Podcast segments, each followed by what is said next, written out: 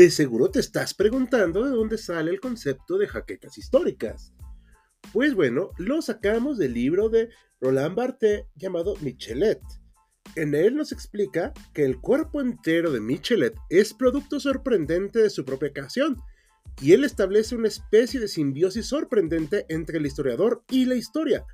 Las náuseas, los vértigos y las opresiones no solo proceden de las estaciones y de los climas, los provoca el propio horror a la historia contada.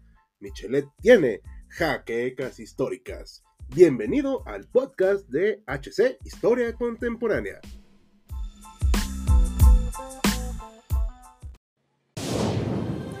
Bienvenidos a HC Historia Contemporánea, la página histórica por excelencia.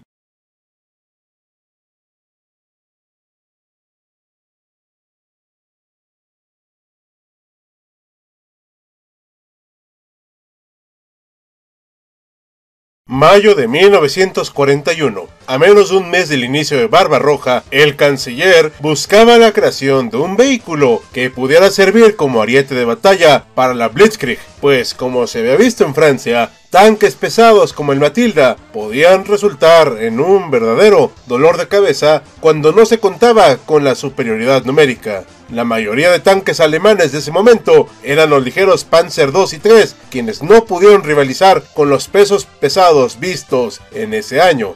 Debido a esto, las armas antiaéreas y posteriormente antitanque Flak 88 cargaron con la labor de destruir los vehículos enemigos y fue en esta arma que Hitler encontró la solución. Bienvenidos historiadores a una nueva entrega de Máquinas de Guerra. En esta ocasión veremos el destino del cazacarro superpesado de la época. Así es, estamos hablando del Ferdinand, conocido posteriormente como Elephant. Acompáñanos en la aventura del vehículo de hoy. Tras la reunión con algunos de los mejores ingenieros del Reich que tuvo Hitler el día 26 de mayo de 1941, se le encargó a Henschel y Porsche que diseñaran un tanque pesado que hiciera uso del temible cañón de 88 milímetros como arma principal. Así comenzaron los preparativos para los modelos que posteriormente fueron conocidos como BK45.01H por Henschel y en paralelo también se diseñó BK45.01P por Porsche. Debido al éxito inicial de Barbarroja, indicaba que los tanques que se encontraban de desarrollo no verían un prototipo funcional sino hasta febrero de 1943. Pero cuando el frente se estancó a finales del 41, los esfuerzos en el desarrollo de nuevas armas y equipamiento, incluidos los tanques, adelantaron el trabajo previsto para abril pero de 1942. Luego de varios problemas durante el ensamble del primer prototipo, el mismo logró terminarse y se mandó por tren para una prueba comparativa que tuvo lugar el día 20 durante el cumpleaños del Führer. La principal diferencia entre los dos modelos se encontraba en los motores, pues el prototipo era alimentado por dos tipos petroeléctricos que si bien se utilizaban en la época para camiones, trenes y otros vehículos, resultó ser un pionero al emplearlo en un vehículo de esta índole, pero como toda primera vez, estuvo lleno de problemas estructurales que se hicieron notar desde el primer momento. Pese a que al prototipo de Henschel se mostró como el superior, Hitler lo ignoró casi por completo, pues mostró un claro favoritismo por Porsche, el cual, de hecho, le hizo creer que sin importar nada, el mejor modelo sería el suyo. No obstante, para la segunda prueba de ese año, los resultados fueron similares, al igual que los problemas de rendimiento del prototipo de Porsche, por lo que Herschel fue esta vez el claro ganador y su modelo pasó a ser el tan icónico Tigre que todos conocemos. De manera poco sensata, Ferdinand Porsche tenía una gran confianza en su diseño y comenzó la producción del chasis de su prototipo teniendo 90 unidades listas para el momento en el que finalmente fue rechazado por lo que para evitar el desaprovechamiento de estos carros, a los cuales solo les faltaba una torreta, fueron reconvertidos a cazacarros para poder tener un rol de combate, naciendo de esta manera los Ferdinand en 1943. Es en este momento en el que la accidentada vida del ahora conocido como cazacarros Ferdinand muestra uno de los motivos de sus fallos del prototipo original, los motores habían fracasado a la hora de dar la fuerza necesaria a las 60 toneladas que pesaba nuestro vehículo de hoy. Cuando el Ferdinand adoptó su nuevo rol, se le añadió una superestructura que lo dotó de 200 milímetros de blindaje frontal y hasta 100 en el lateral y trasero, lo que si bien se traduce en una protección más que alta para la tripulación, también era más peso para los dos motores Maybach HL120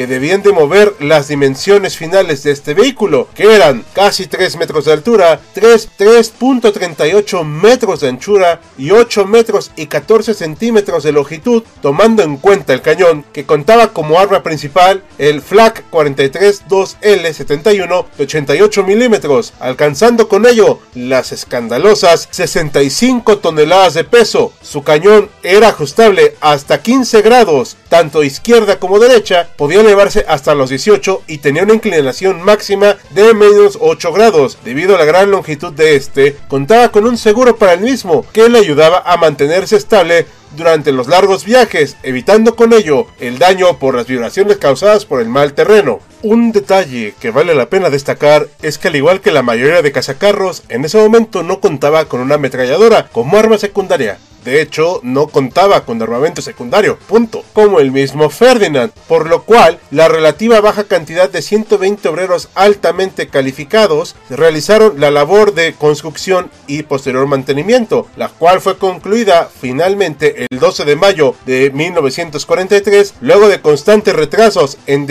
esto es algo que al día de hoy se suele criticar, pero hay que recordar que la función de estos vehículos no era estar precisamente en el frente de batalla y no enfrentarse por lo tanto, a la infantería, que el cual era el mayor enemigo de cualquier blindado. Si bien ya se sabía qué hacer con nuestro vehículo, existía el problema de que su producción será tan compleja como el mismo Ferdinand, por lo que la relativa baja cantidad de 120 obreros altamente especializados realizaron la labor de producción, la cual fue concluida hasta el 12 de mayo de 1943, luego de constantes retrasos, donde 86 unidades fueron enviadas al frente y cuatro más estaban dispuestas a enviarse a escuelas de instrucción de tripulaciones Panzer. Finalmente, los Ferdinand estaban listos para su bautismo de fuego, el cual lo vieron en la muy famosa batalla de Kursk, un escenario lleno de valles y pequeñas colinas, por lo que lo plano del terreno ayudó al desenvolvimiento de los mismos, aunque en realidad la suerte fue muy diferente para estos 89 vehículos. Su peso fue una gran desventaja al momento de la batalla debido a las fallas constantes de la suspensión que requerían reparaciones, lo cual hacía muy vulnerable ante los ataques enemigos. No obstante, algo muy destacable fue su desempeño como destructor de tanques enemigos, el cual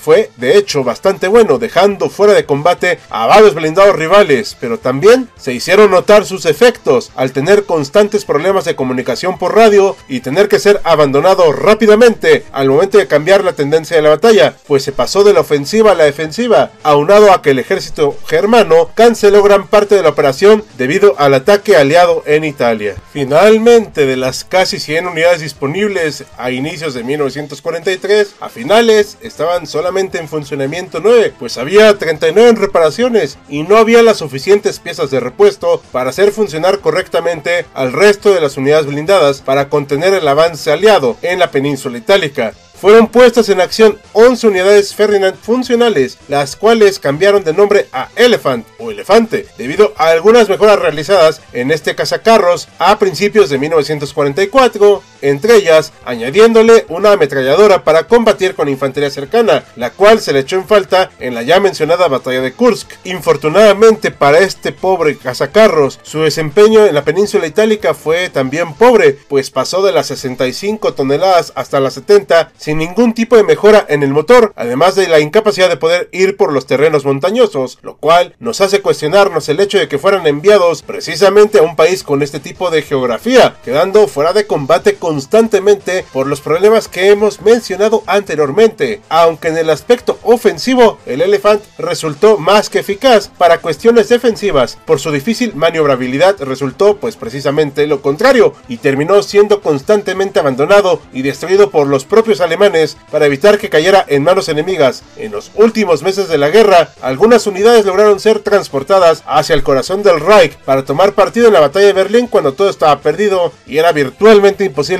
cualquier reparación del Elephant debido a que la industria alemana se había prácticamente extinguido. Su blindaje, aunque era excelente y su poder de fuego era muy bueno, pero las fallas de diseño y la falta de empuje de su motor resultaron en las causas del fracaso final de este vehículo. Solo dos de estos carros sobrevivieron a la guerra. Uno fue capturado en Kursk, que se encuentra exhibido actualmente en el Museo de Tanque de Kubinka, a las afueras de Moscú. Al ser capturado en esta época es un modelo anterior a las mejoras de 1944. El segundo fue capturado en Anzio, Italia por el ejército estadounidense, el cual se encuentra en Virginia, Estados Unidos, en una de las escuelas de su ejército. Este pesado y corpulento cazacarros demostró la efectividad esperada de su arma, pero como vehículo blindado había sido totalmente un fracaso, pues una simple inclinación en el terreno de 15 grados podría resultar suficiente para neutralizarlo y forzar a su tripulación de seis hombres abandonarlo. La simple razón de su existencia se debe a que Alemania no se permitió desperdiciar ni un solo vehículo producido, aunque en el caso de este coloso cabe preguntarse si no desperdiciaron más material, recursos y sobre todo tiempo en hacer andar un proyecto fallido como lo fue el prototipo de Ferdinand Porsche. ¿Ustedes qué opinan, historiadores? ¿Fue realmente un desperdicio? ¿Estábamos exagerando? ¿O fue simplemente un proyecto muy mal encaminado? Dejen sus comentarios para que los leamos. Por nuestra cuenta, nos despedimos de un video más de Máquinas de Guerra. Esperamos que haya sido de su agrado y ahora sepan más de este titán. Como cada video, agradecemos a nuestros mecenas de Patreon como Félix Calero, así como los de YouTube, Sergio Lugo y Francisco González. Recuerda que puedes unirte a ellos y apoyar al canal mediante las acciones que ya conoces en Patreon, YouTube y nuestras demás redes. De esta manera concluimos, invitándolos a futuras entregas en el canal. Sin más que agregar, soy Hal despidiéndose en espera de encontrarnos en otro vehículo de guerra.